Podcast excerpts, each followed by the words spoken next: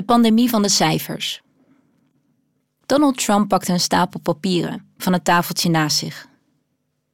Bekijk eens een paar van deze grafieken, zei hij tegen de man die tegenover hem zat. Het was politiek journalist Jonathan Swan, die eind juli 2020 een half uur kreeg om de Amerikaanse president te interviewen in het Witte Huis.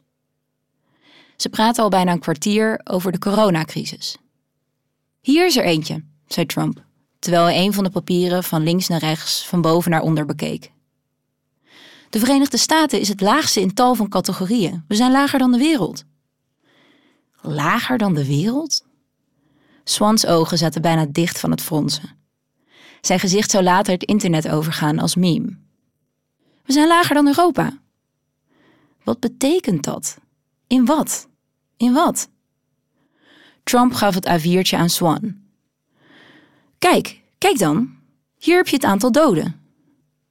Terwijl Trump alweer de volgende grafiek erbij pakte, tuurde Swan naar het papier dat de president hem gegeven had. Oh, u doet sterfte ten opzichte van het aantal gevallen.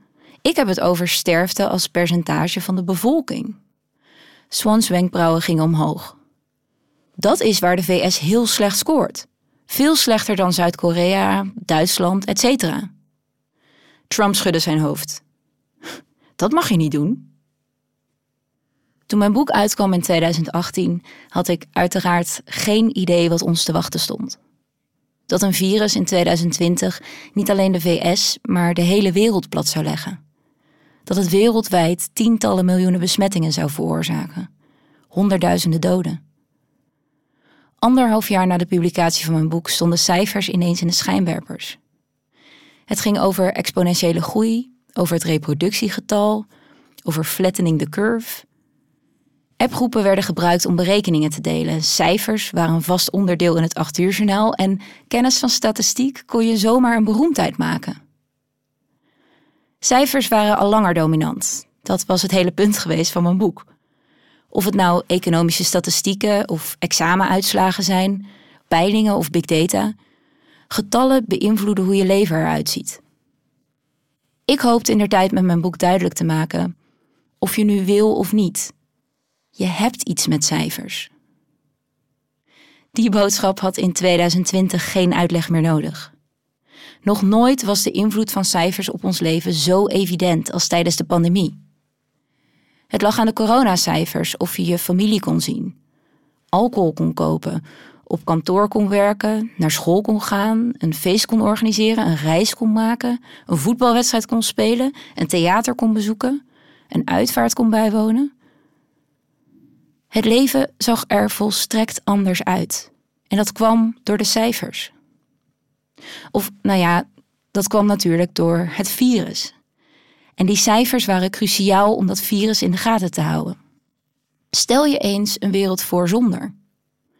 Dan wisten we niet hoeveel IC-bedden er nog beschikbaar waren, of de maatregelen hielpen tegen de verspreiding, en of een vaccin ook echt effectief was. Getallen bleken letterlijk van levensbelang.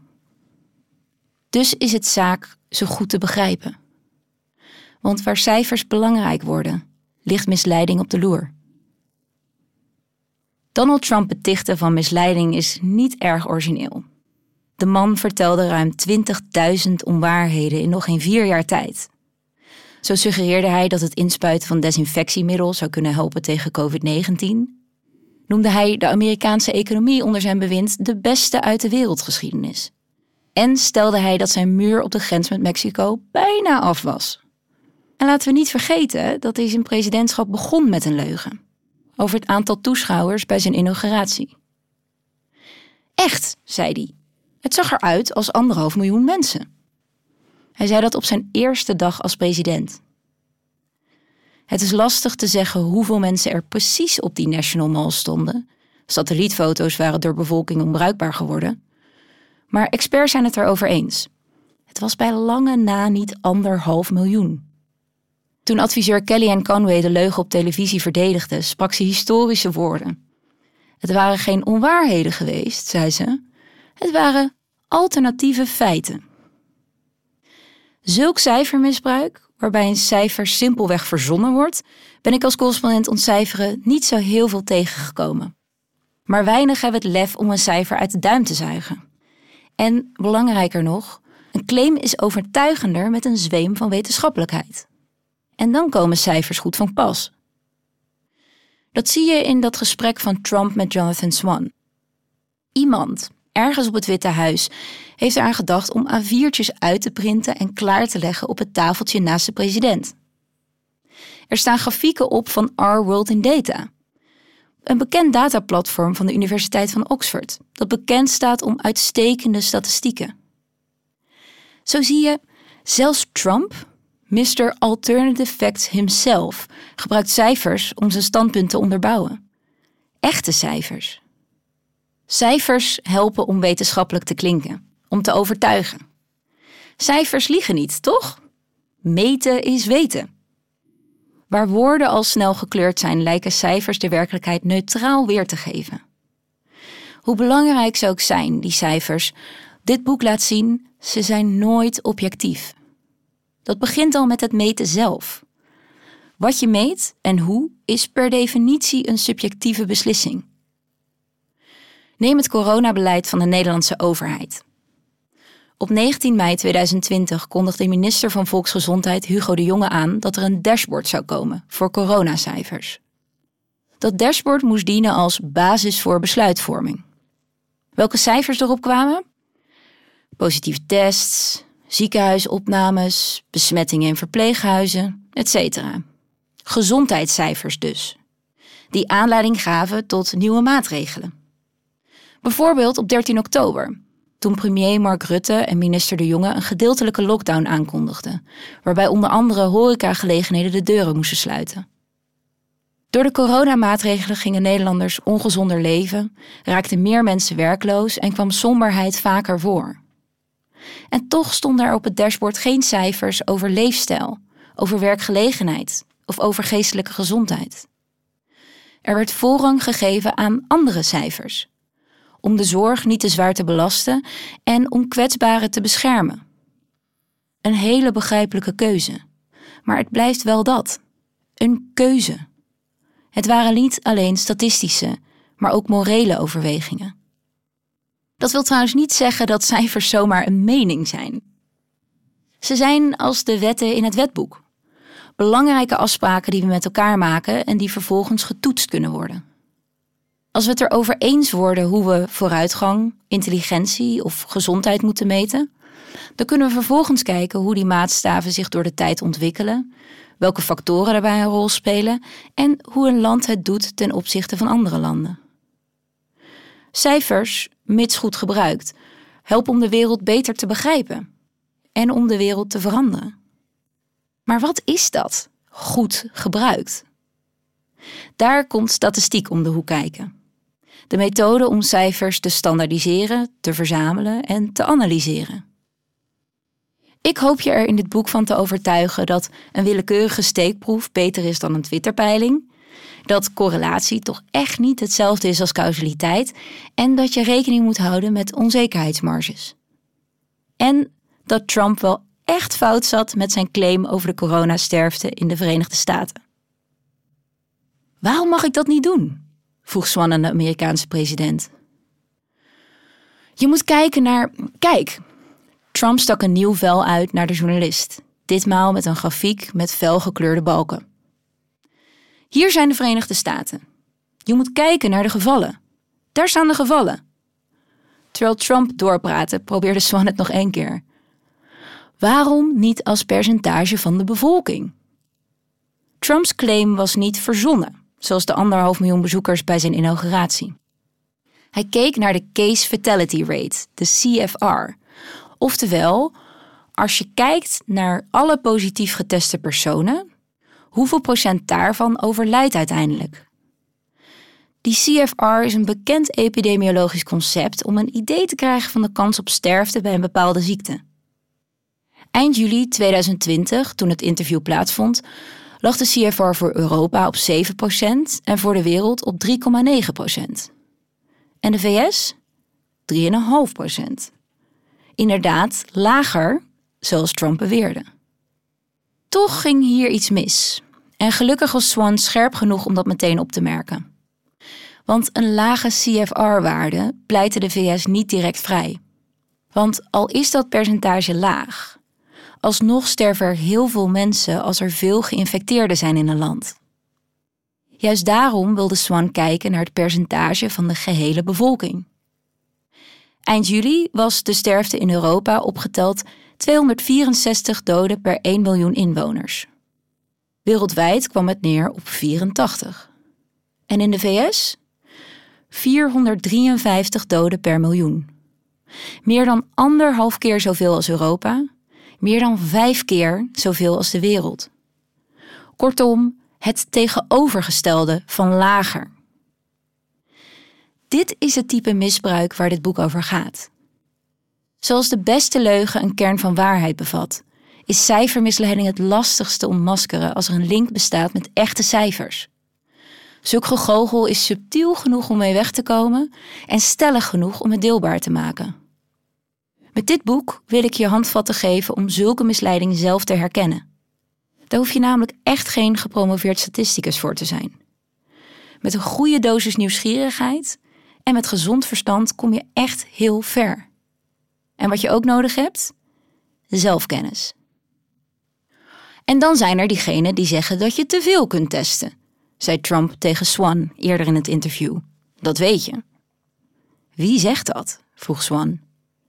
Oh, lees gewoon de handleidingen, lees de boeken. Handleidingen? Een paar minuten later kwam Trump bij het punt dat hij eigenlijk wilde maken. Waar het om gaat, omdat we zoveel beter zijn in testen dan andere landen, zie je bij ons meer gevallen.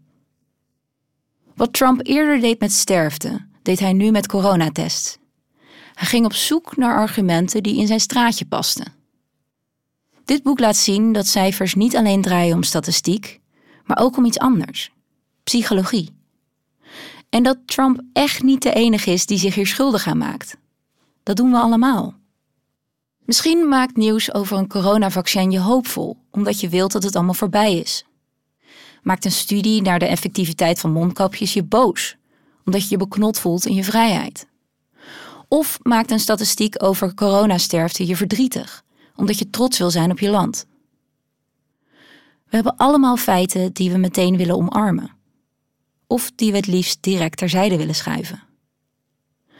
Al trap je er niet in bij dit interview met Trump, dan is er een grote kans dat je op andere momenten alsnog ten prooi valt aan precies dezelfde trucs.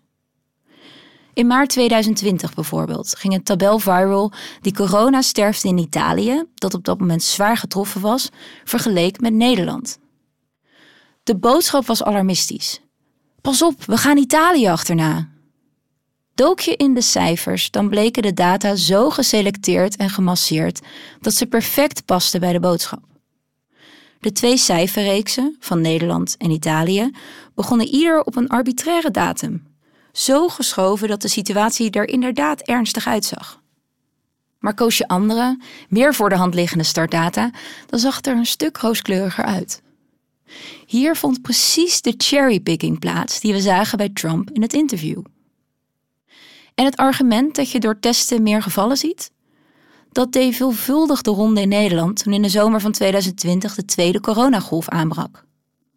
Ditmaal was het niet per se een truc, maar een terecht argument. Het testbeleid heeft invloed op je statistieken.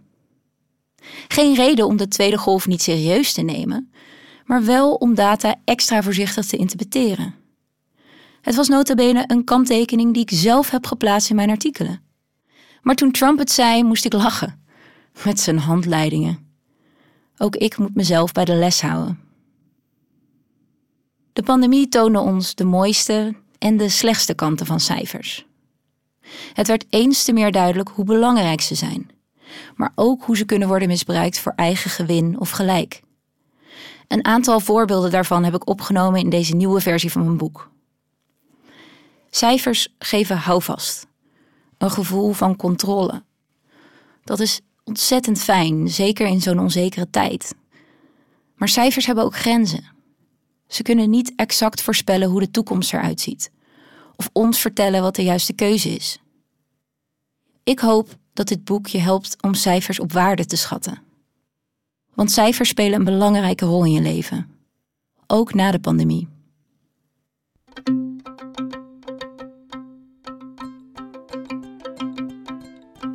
Hallo, je luistert naar Het Best Verkochte Boek Ooit, met deze titel. Ik ben Sanne Blauw. Ik ben correspondent ontcijferen voor de correspondent en de auteur van dit audioboek. Je had het misschien al door, dit boek gaat over cijfers. Maar maak je geen zorgen, ik ga je niet vermoeien met sommen of formules. Wat ik wel ga doen? Ik ga je alles vertellen over de invloed van cijfers. Want ga maar na. Van CITO-scores tot de pensioenleeftijd, van peilingen tot medicijnonderzoek. Overal bepalen cijfers hoe jouw leven eruit ziet. Tijd dus om te begrijpen hoe die cijfers werken. Wat gaat er goed? Wat gaat er fout? En vooral, wie zijn toch die mensen die cijfers op de wereld zetten? Want dit boek gaat voornamelijk over hen. De mensen achter de cijfers. Soms zijn ze briljant, soms stomzinnig. Soms vol goede bedoelingen en soms ronduit kwaadaardig. Maar eerst iets over de inhoud. Eerst even een overzicht van het boek. We hebben een voorwoord, 6 hoofdstukken en op het eind een nawoord. De eindnoten, dat zijn er zoveel, die ga ik niet allemaal aan je voorlezen. Maar je kunt ze online vinden als je wil op decorrespondent.nl/bronnensanne. Dus decorrespondent.nl/bronnensanne. Nou, in het voorwoord vertel ik hoe ik, toch best wel een cijfernerd, begon te twijfelen aan cijfers. En dat ik er langzamerhand van overtuigd ben geraakt dat wij, als samenleving, compleet in de ban zijn geraakt door die cijfers. Hoe dat zo is gekomen? Dat vertel ik in hoofdstuk 1. Ik laat zien welke 3 ontwikkelingen ertoe hebben geleid dat we op grote schaal cijfers zijn gaan gebruiken. En dat cijfers onze wereld mooier hebben gemaakt. Maar regelmatig gaat het fout. Heel erg fout. Dat laat ik in de volgende hoofdstukken zien. In hoofdstuk 2, 3 en 4 vertel ik je over huidskleur en IQ, over een schimmig seksonderzoek en over de smerige praktijken van de tabaksindustrie. Dan een blik op de toekomst. Want met al die razendsnelle nieuwe technologie moeten we ons eigenlijk nog wel zorgen maken over het verkeerd gebruik van cijfers. Spoiler alert, ja. Waarom? Dat hoor je in hoofdstuk 5. Dan in hoofdstuk 6 gaan we het over jou en over mij hebben. Ik vertel je over hoe onze psychologie meespeelt bij het interpreteren van cijfers en hoe je er rekening mee kunt houden. En dan zijn we alweer bijna aan het eind gekomen, bij het nawoord.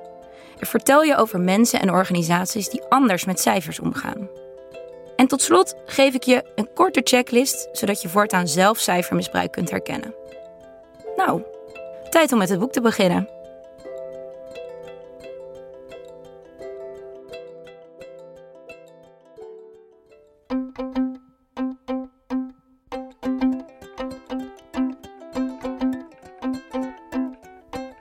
Hoofdstuk 1. Cijfers kunnen levens redden. In het voorwoord vertelde ik al hoe we met z'n allen, inclusief mezelf, geobsedeerd zijn geraakt door cijfers. Hoe is dat begonnen? In dit hoofdstuk duiken we in de geschiedenis. Ze zouden levende geraamtes nooit vergeten. De Britse soldaten die op een rot houten veldbed lagen te lijden terwijl het ongedierte over hen heen kroop. De een na de ander stierf. Slachthuizen waren het, de overvolle ziekenhuizen waar Florence Nightingale werkte tijdens de Krimoorlog. De oorlog tussen Rusland aan de ene kant en Engeland, Frankrijk, Sardinië en Turkije aan de andere. Vanaf eind 1854 was Nightingale als hoofdverpleegster geplaatst in Scutari, in het oosten van wat nu Istanbul heet. Maar de Britse militaire zorg was zo slecht georganiseerd dat ze veel meer moest doen dan alleen verplegen. Ze kookte, ze waste. Ze bevoorraden het magazijn. Soms werkte ze wel 20 uur per dag. Na een paar weken besloot ze om haar dikke bruine haren af te knippen, want voor lang haar had ze te druk. Haar zwarte jurken werden langzamerhand viezer en in haar witte hoofdkapje viel een gat. Als ze al at, schreef ze tussen haar happen door brieven om de buitenwereld om hulp te smeken. Alles om haar soldaten in leven te houden. Maar het was niet genoeg. Te veel levens glipten haar door de vingers. We bury every 24 hours, schreef ze in een van haar vele wanhopige brieven aan Sydney Herbert, de Britse staatssecretaris van Oorlog. In de ergste maand, februari 1855, stierf meer dan de helft van de binnengebrachte soldaten. De meeste van hen overleden niet aan hun verwondingen, maar aan ziektes die voorkomen hadden kunnen worden. Het riool was zo verstopt dat de grond onder het gebouw één grote beerput was. De uitwerpselen stroomden zo uit de wc-huisjes de watertanks in. Er moest iets veranderen. Intussen viel in Engeland de regering na kritiek op de prutserige oorlogsvoering op de Krim. De gloednieuwe premier Henry John Temple besloot het anders aan te pakken. Hij stelde een sanitaire commissie in die moest voorkomen dat zoveel soldaten onnodig stierven. En zo kwam, op 4 maart 1855, 4 maanden na Nightingale's aankomst in Scutari, eindelijk hulp.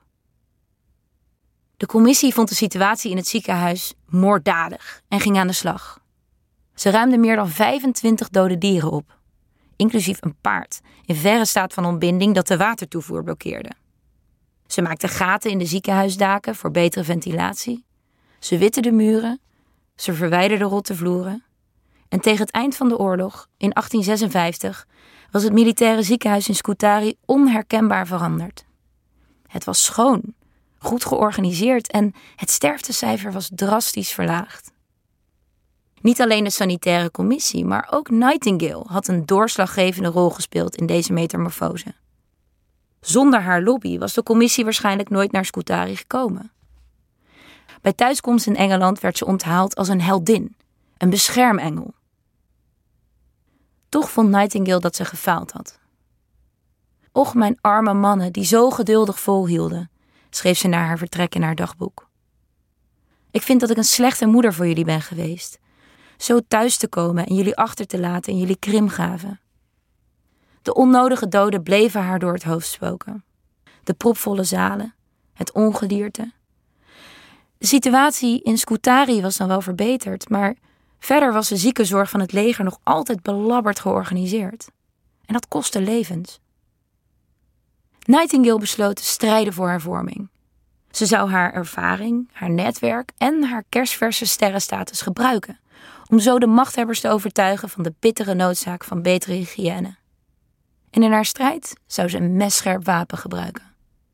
Cijfers. Het ontstaan van onze cijferwoede. Nightingale werd geboren in 1820 en groeide op in een welgesteld Brits gezin. Haar vader was een vooruitstrevend man. Hij vond dat meisjes even goed onderwijs moesten krijgen als jongens. Dus kregen Florence en haar zus Parthenope, beide vernoemd naar de plaats waar ze werden geboren, natuurkunde, Italiaans, filosofie, scheikunde. Ook kreeg Florence wiskunde, een vak dat haar op het lijf was geschreven. Van jongs af aan had ze een fascinatie gehad voor tellen en categoriseren. Vanaf haar 7e schreef ze brieven, waaraan ze regelmatig lijstjes en tabellen toevoegde. En ze was groot fan van puzzelboeken, met raadsels zoals: stel, er zijn 600 miljoen heidenen ter wereld. Hoeveel missionarissen heb je nodig als je er 1 per 20.000 nodig hebt? Haar talent en belangstelling voor cijfers zou ze nooit kwijtraken. Toen de minister van Defensie na Florence's terugkeer van de Krim in 1856 vroeg naar haar ervaringen, greep ze haar kans. In 2 jaar schreef ze een 850 pagina's tellend rapport, waarin ze met cijfers aantoonde wat er mis was met de legerzorg. Haar belangrijkste conclusie? Veel soldaten stierven aan oorzaken die voorkomen hadden kunnen worden, zoals wondinfecties en besmettelijke ziektes. Zelfs in vredestijd overleden Britse soldaten, die werden verpleegd in militaire ziekenhuizen, relatief vaker dan zieke burgers. Wel 2 keer zo vaak. Niet minder misdadig, vond Nightingale, dan het zou zijn om 1100 man per jaar mee te nemen naar de vlakte van Salisbury en ze daar dood te schieten. Hoe schokkend die conclusie ook was, Nightingale was bang dat haar boodschap verloren zou gaan in die honderden pagina's vol letters en cijfers. Dus besloot ze haar statistieken te gieten in kleurige grafieken, die haar punt in 1 oogopslag duidelijk moesten maken. In haar beroemdste prent zie je 2 diagrammen die de 2 jaar van de Krimoorlog voorstellen. Per maand laat Nightingale zien waar de soldaten aan overleden. En steeds zijn de meeste mannen overleden aan ziektes die vermeden hadden kunnen worden. Ze stuurde deze en andere grafieken naar invloedrijke mensen, zoals oud-staatssecretaris Sydney Herbert, die inmiddels hoofd was geworden van de Koninklijke Onderzoekscommissie naar de Krimoorlog. Ook lekte ze haar bevindingen naar de pers en vroeg ze aan schrijfster Harriet Martineau om een verhaal voor het grote publiek te schrijven over de noodzaak van hervormingen. Uiteindelijk wist Nightingale met haar cijfermateriaal de autoriteiten te overtuigen. In de jaren 1880 waren veel problemen opgelost.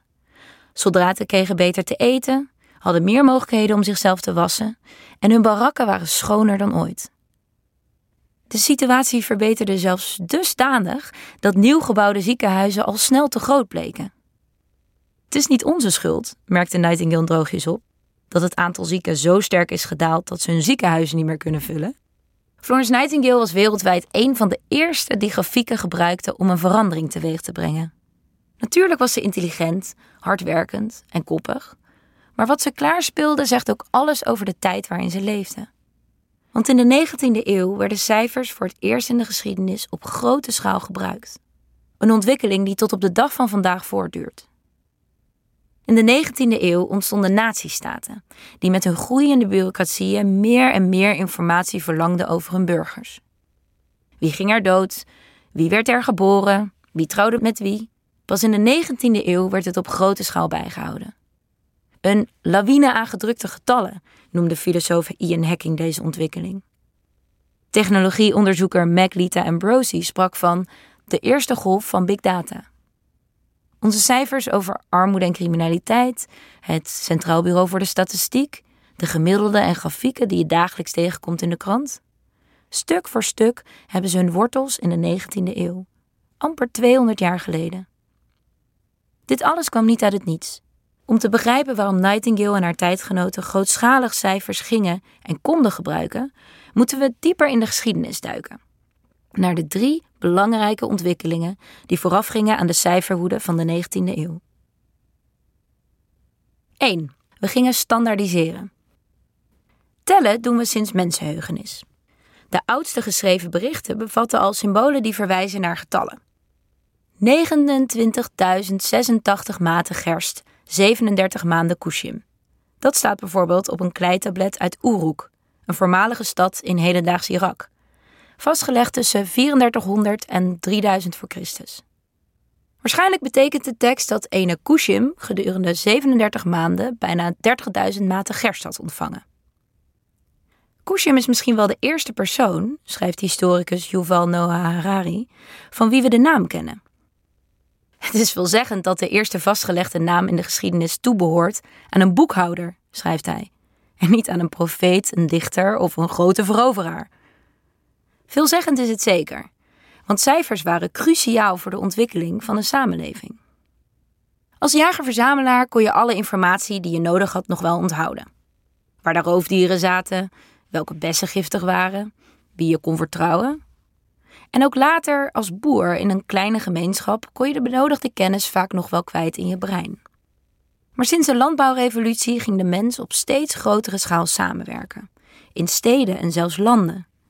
De economie werd steeds complexer.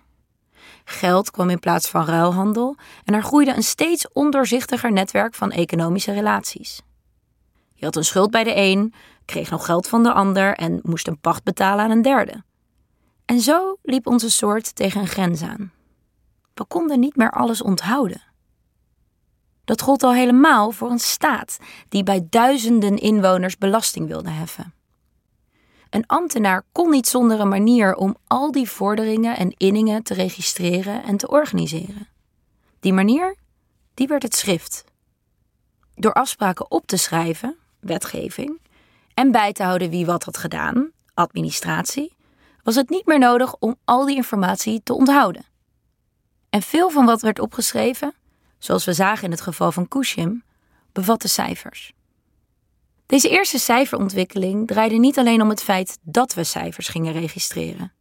Het draaide er ook om wat we registreerden. Even terug naar dat oude bericht van Kushim. 29.086 maten. In zijn geval moest je het niet alleen maar eens zijn over het getal, 29.086, maar ook over wat een maat betekende. Voor het grootste deel van de geschiedenis waren afspraken over metingen heel lokaal. Elke plek gebruikt een eigen, voor die locatie handige meeteenheid. Zo werd in Frankrijk land gemeten in bichéret, het aantal bundels koren dat een boer nodig had om het te bezaaien. Of het werd gemeten in journalier, het terrein dat een druivenplukker in 1 dag leeg kon plukken. In de taal zie je nog altijd sporen van zulke ouderwetse maten. Denk maar aan een steenworp of op gehoorafstand. Zelfs als verschillende streken dezelfde maat gebruikten, kon de betekenis nog sterk uiteenlopen. Zo was in de 17e eeuw de maateenheid roede in het Groningse Ezingen 5 meter. En dat was meer dan 2 keer zo groot als een roede in Bellingwolde, nog eens 70 kilometer verderop. En volgens een schatting bestonden er in de 18e eeuw in Frankrijk alleen al 250.000 verschillende maatstaven voor lengte en gewicht. Net zoals je elkaar niet kunt verstaan als je geen gemeenschappelijke taal spreekt, zo kun je ook geen afspraken maken als je op verschillende manieren cijfers gebruikt. Niet zo lang geleden nog, in 1999, werd weer eens duidelijk hoe gevaarlijk het kan zijn om geen gemeenschappelijke cijfertaal te hebben. In dat jaar moest de ruimtesonde Mars Climate Orbiter de planeet Mars bereiken om daaromheen te gaan vliegen. Maar op 23 september 1999 verdween de zonde van de radar. Het vaartuig zou nooit meer worden teruggevonden. Hoe had dit kunnen gebeuren? Om de sonde aan te sturen moesten 2 computerprogramma's met elkaar communiceren. Het ene rekende in ponden per seconde, zoals het Brits-Amerikaanse systeem voorschrijft, terwijl het andere rekende in de internationaal geaccepteerde newtonseconde. Het gevolg van deze miscommunicatie? De sonde vloog 170 kilometer lager dan gepland en verbrandde hoogstwaarschijnlijk in de atmosfeer van Mars. Zulke problemen zijn tegenwoordig gelukkig een uitzondering, want bijna elk land ter wereld gebruikt inmiddels het internationale stelsel van eenheden. Maar die kentering ging niet zonder slag of stoot. Er was zelfs een revolutie voor nodig. Na de Franse revolutie van 1789 besloten de revolutionairen alle lokale meeteenheden te verwerpen. Ze kwamen met een nieuw voorstel: het metriekstelsel. Eenheden zoals de meter en het kilogram pasten mooi bij de ideeën van de wetenschappers van die tijd. En, niet onbelangrijk, ze zouden het land bestuurbaarder moeten maken. Want hoe kun je als staat belasting heffen over bijvoorbeeld land als iedereen een andere maat voor afstand gebruikt? Het duurde even, maar uiteindelijk zou het metriekstelsel, later het internationale stelsel van eenheden, zich vanuit Frankrijk verspreiden naar bijna elk land ter wereld. Slechts 3 landen, de Verenigde Staten, Liberia en Myanmar, gebruiken andere officiële maatstaven, zoals pounds en miles. Dit was de eerste ontwikkeling die aan de basis lag van Nightingale's cijferwerk. We gingen standaardiseren. Met andere woorden, we maakten afspraken over hoe we een bepaald concept zouden gaan meten. De meter en de kilo waren nog maar het begin. In Nightingale's tijd, een halve eeuw later, was er een zucht naar meer cijfers. Door migratie vanaf het platteland barsten de steden in de 19e eeuw uit hun voegen. En allerlei problemen werden ineens geconcentreerder en zichtbaarder. Armoede, criminaliteit, ziekte. Waar kwamen die problemen vandaan? En hoe moesten ze bestreden worden? Die vragen stelden steeds meer mensen zich, binnen en buiten de overheid. Om de ernst van de problemen te kunnen meten, moesten duidelijke categorieën worden bedacht. Wanneer was iemand arm? Wanneer was iemand crimineel? Wanneer was iemand ziek? Zo bedacht William Farr, een beroemde statisticus, met collega's een lijst van erkende ziektes, die uiteindelijk door de Wereldgezondheidsorganisatie zou worden overgenomen. En ook Nightingale gebruikte categorieën toen ze in haar grafiek liet zien hoeveel mannen er gestorven waren aan 1. vermijdbare ziektes, 2. oorlogswonden en 3. alle andere oorzaken. De definitie van een concept zoals een ziekte of doodsoorzaak lijkt misschien helemaal niks met cijfers te maken te hebben. Maar niets is minder waar. Want alleen met een duidelijke definitie kan iets telbaar worden gemaakt. Zoals de filosoof Hacking stelt, tellen snakt naar categorieën. Door het standaardiseren gingen we uiteindelijk allemaal dezelfde cijfertaal spreken. Vandaag de dag wordt wereldwijd gesproken over meters en kilogrammen, over bbp-groei en IQ-punten, over CO2-uitstoot en gigabytes. En zo werd de meest gesproken taal ter wereld niet Chinees, Engels of Spaans, maar cijfers. En die cijfertaal maakte de volgende ontwikkeling mogelijk. 2. We gingen op grote schaal cijfers verzamelen. Cijfers worden, dat zagen we al bij het kleitablet van Kushim, al millennia lang verzameld en vastgelegd. Maar bij Kushim was sprake van een meting op kleine schaal. Historici vermoeden dat hij verantwoordelijk was voor een magazijn met ingrediënten om bier te maken. In de millennia die volgden gingen autoriteiten op grotere schaal cijfers verzamelen.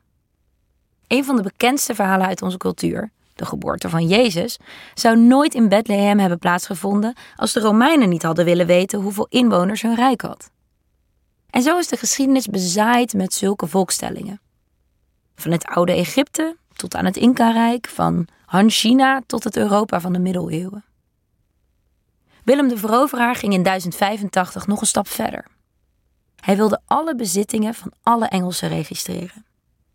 In het Domesdayboek zouden de gegevens van meer dan 13.000 plaatsen in Engeland en Wales worden opgenomen. Elke plek werd bezocht door een groepje ambtenaren, dat per graafschap meer dan 10.000 feiten noteerde. De eigenaar van een landgoed, het aantal slaafgemaakten, het aantal molens, het aantal visvijvers, enzovoorts en zo verder. Het is moeilijk te bevatten hoeveel tijd die exercitie moet hebben gekost. De schaal van het Domesdayboek was lang een uitzondering. Pas tussen 1820 en 1840 zouden de beschikbare cijfers exponentieel gaan groeien. Het was in deze periode dat allerlei organisaties werden opgericht voor cijferverzameling.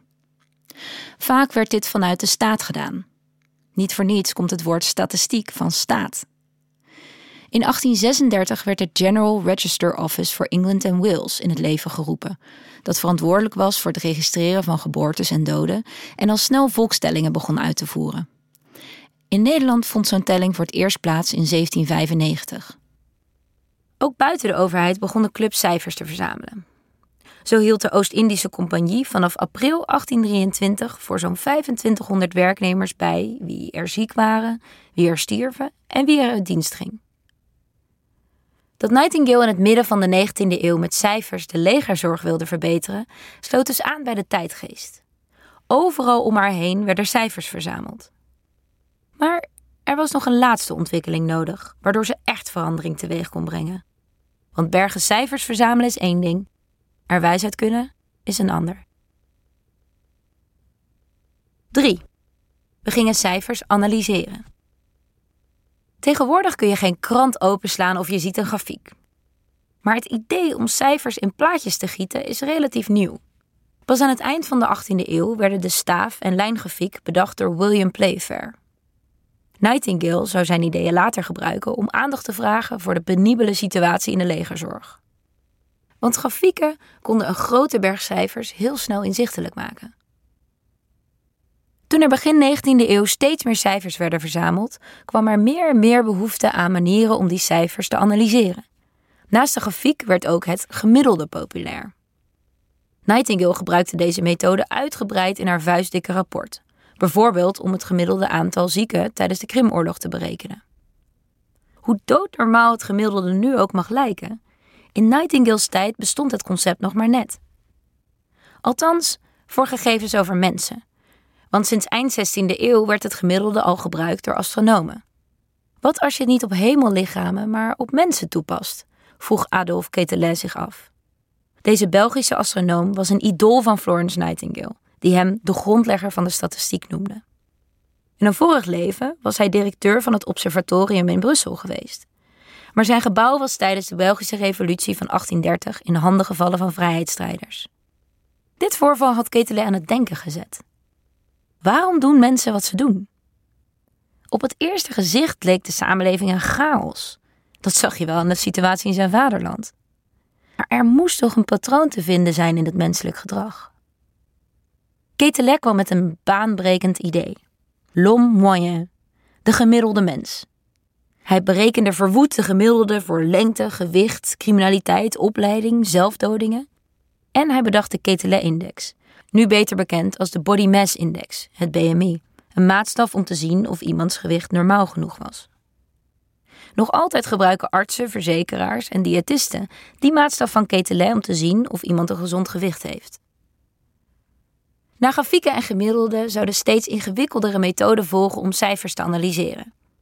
De periode tussen 1890 en 1940 werd door historicus Steven Stickler de statistische verlichting genoemd.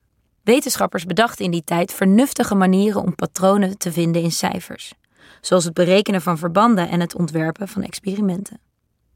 Florence Nightingale zou er niet veel meer van meemaken, want ze overleed in 1910. Haar cijferwerk was baanbrekend geweest. Het was een Schotse arts die in haar voetsporen trad. Bijna een eeuw na de Krimoorlog zou hij opnieuw laten zien dat je met cijfers levens kunt redden. Gevangene Archie Cochrane stond op het punt om de Duitsers te vertellen over zijn geheime experiment. De Schot moet er verwilderd uit hebben gezien, met zijn grote rode baard, zijn uitgehongerde gezicht. Onder de gescheurde kaki Bermuda prijkten zijn knieën vol met vocht. Hij was niet de enige met eudeem. Zijn medekrijgsgevangenen in het Griekse Thessaloniki kregen in 1941 één voor één last van opgezwollen enkels of knieën. Cochrane, door de Duitsers aangewezen als hoofdarts van het kamp, telde dagelijks 20 nieuwe gevallen. Hij had de cijfers zelfs wat lager voorgesteld dan ze waren, want hij wilde zijn medegevangenen niet nog ongeruster maken. En nu moest hij er iets van zeggen. Om levens te redden moest hij de Duitsers om hulp vragen. Niet dat hij veel van hen verwachtte. Laatst had een van de schildwachten nog een handgranaat in de latrine gegooid, omdat hij verdächtiges lachen had gehoord. Cochrane had wel een vermoeden wat de oorzaak was van die vochtophoping. Beriberi, een ziekte die werd veroorzaakt door een tekort aan vitamine B. Dus had hij besloten te doen wat zijn held James Lind bijna 2 eeuwen eerder had gedaan. De marinearts Lind had in 1747 een van de eerste klinische experimenten in de geschiedenis uitgevoerd. Hij had 12 matrozen met scheurbijk verdeeld in groepen van 2, met elk hun eigen dieet. Eén paar kreeg dagelijks 6 lepels azijn, een ander een 1/4 liter zeewater, een derde 2 sinaasappels en een citroen, enzovoort. Al snel zag Lind een patroon. De matrozen die de citrusvruchten hadden gegeten, waren binnen een paar dagen boven Jan. Zo had hij ontdekt wat tegenwoordig algemeen bekend is. Namelijk dat scheurbuik kan worden voorkomen als je genoeg vitamine C binnenkrijgt. Cochrane besloot Linds voorbeeld te volgen. In Thessaloniki had de Schot 20 patiënten over 2 zaaltjes verdeeld. De ene groep gaf hij 3 maal daags een portie gist, een bron van vitamine B. De andere groep gaf hij een vitamine C-tablet uit hun noodvoorraad. Niemand wist van het experiment. De eerste ochtend noteerde hij hoe vaak de patiënten hadden geplast. Er was geen verschil tussen de 2 zalen. De tweede dag opnieuw geen onderscheid. Maar toen, op de derde dag, zag hij dat de cijfers van de gistzaal iets hoger waren. Op de vierde dag wist hij het zeker. De mannen die gist hadden gekregen hielden minder vocht vast en plasten meer. Bovendien zeiden 8 van de 10 mannen zich beter te voelen, terwijl de andere groep er nog altijd beroerd aan toe was. Hij had het allemaal netjes bijgehouden en nu stond hij hier met zijn logboek voor de Duitsers. Er moest iets gebeuren, vertelde hij. De gevolgen zouden niet te overzien zijn. De Duitsers leken, verrassend genoeg, geraakt door zijn verhaal. De aanwezige Duitse arts, een jonge man, vroeg hem zelfs wat hij nodig had. Onmiddellijk heel veel gist, antwoordde Cochrane. De Duitsers beloofden hun best te doen. En dat deden ze. De volgende dag arriveerde een grote voorraad gist. Binnen een maand was er bijna geen oedeempatiënt meer te vinden in het kamp. Onderbuiken, denkfouten, belangen. Het verhaal van Cochrane's experiment gaat over meer dan nieuwe methoden om cijfers te analyseren. Het gaat over de overtuigingskracht van getallen. Cochrane wist zelfs zijn vijand, de Duitsers, ermee aan zijn zijde te krijgen. Wat is het toch met cijfers dat ze vaak overtuigender zijn dan woorden? Een ander voorval uit Cochrane's leven geeft het antwoord. Toen Cochrane na de oorlog terug was in Engeland, begon hij te pleiten voor meer cijfermatig onderzoek in de geneeskunde. Medische experimenten, zoals die hij in het kamp had gedaan, waren in die tijd nog een zeldzaamheid. Toen in de jaren 60 van de vorige eeuw peperdure hartbewakingsafdelingen werden opgezet, leek dat zo'n logische beslissing. Want hartpatiënten moesten goed gemonitord worden om te voorkomen dat ze overleden aan hartfalen.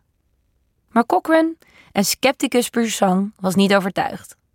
Als je echt wilde weten wat de toegevoegde waarde was van zo'n afdeling, vond hij, moest je een klinisch experiment doen. Eén groep willekeurige hartpatiënten naar huis sturen en één groep patiënten op de hartbewaking houden. Van de ethische commissie in Londen kreeg hij de wind van voren. Hij zou met levens spelen. Toch lukte het hem om de voorzitter te overtuigen van het nut van zijn onderzoek. Maar toen hij terugkeerde in zijn ziekenhuis in Cardiff, weigerde zijn collega-artsen mee te werken aan zijn experiment. Ze bepaalden zelf wel hoe ze hun patiënten zouden behandelen. Cochrane werd er pisnijdig van. Wat een arrogantie, dat die artsen zelf wel zouden weten wat het beste was voor hun patiënten. De geneeskunde was meer eminence-based dan evidence-based. Het draaide, dat was een schot wel duidelijk, meer om de reputatie van de arts dan om de wetenschappelijke basis van zijn handelen. Gelukkig lukte het Cochrane's collega-onderzoeker in Bristol wel om het experiment uit te voeren. 6 maanden later gingen ze samen met de resultaten naar de commissie in Londen. Wat bleek? De hartbewaking had het ietsje beter gedaan. Maar het verschil was verwaarloosbaar klein. Toch was de commissie, die Cochrane een half jaar eerder nog zo dwars had gezeten, verontwaardigd toen ze de cijfers zag. Archie, reageerden de commissieleden. We dachten altijd al dat je onethisch bezig was. Je moet onmiddellijk stoppen met dit experiment. Cochrane liet ze geduldig uitpraten. Oh, pardon, zei hij toen ze klaar waren. Oh, ja, ik heb jullie de verkeerde resultaten laten zien. Hij toverde een rapport tevoorschijn met de echte resultaten. Dezelfde cijfers, maar precies omgedraaid. Patiënten die naar huis waren gestuurd, deden het een tikje beter dan de patiënten op de hartbewakingsafdeling. Zouden jullie nu zeggen, daagde hij de commissieleden uit, dat we onmiddellijk met de hartbewaking moeten stoppen?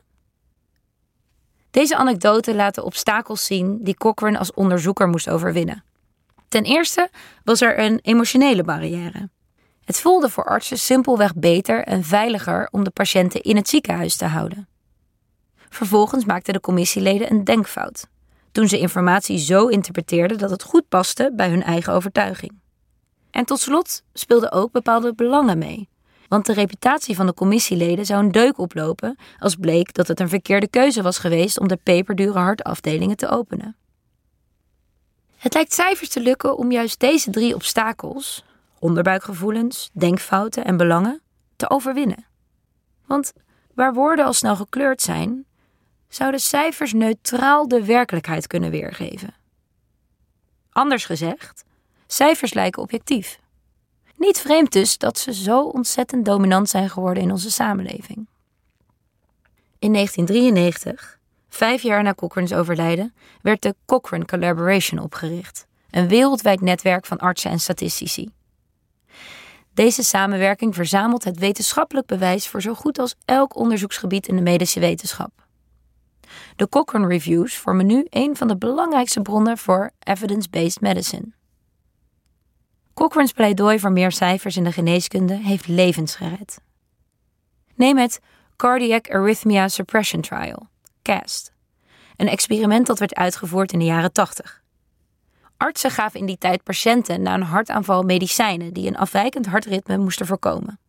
Dat leek zo logisch, want extra hartslagen gingen vaak gepaard met een plotseling overlijden. Dus die extra hartslagen moesten worden onderdrukt. Maar uit CAST, een doorwrocht onderzoek onder 1700 patiënten, bleek dat de kans om te overlijden helemaal niet lager werd. Het werd hoger. Cochrane's verhaal laat, net als dat van Nightingale, cijfers van hun beste kant zien. Ze kunnen levens redden. Dat werd eens te meer duidelijk tijdens de coronapandemie die in 2020 de wereld overging. Want stel je eens voor dat we geen cijfers hadden gehad. Dan hadden we niet kunnen tellen hoe vol die intensive care afdelingen lagen. We hadden niet kunnen meten hoeveel mensen besmet waren. En we hadden niet statistisch kunnen testen of vaccins ook daadwerkelijk hielpen. En er is nog een reden dat cijfers van groot belang zijn. Ze helpen ons om machthebbers te controleren. Niet voor niets is de geschiedenis bezaaid met politici die zich met cijfers bemoeien. In Argentinië werden jarenlang de inflatiecijfers opgepoetst op bevel van de regering. Boris Johnson werd, voor hij premier was van het Verenigd Koninkrijk, meerdere malen door statistici op zijn vingers getikt voor het gebruiken van verkeerde cijfers over de Brexit.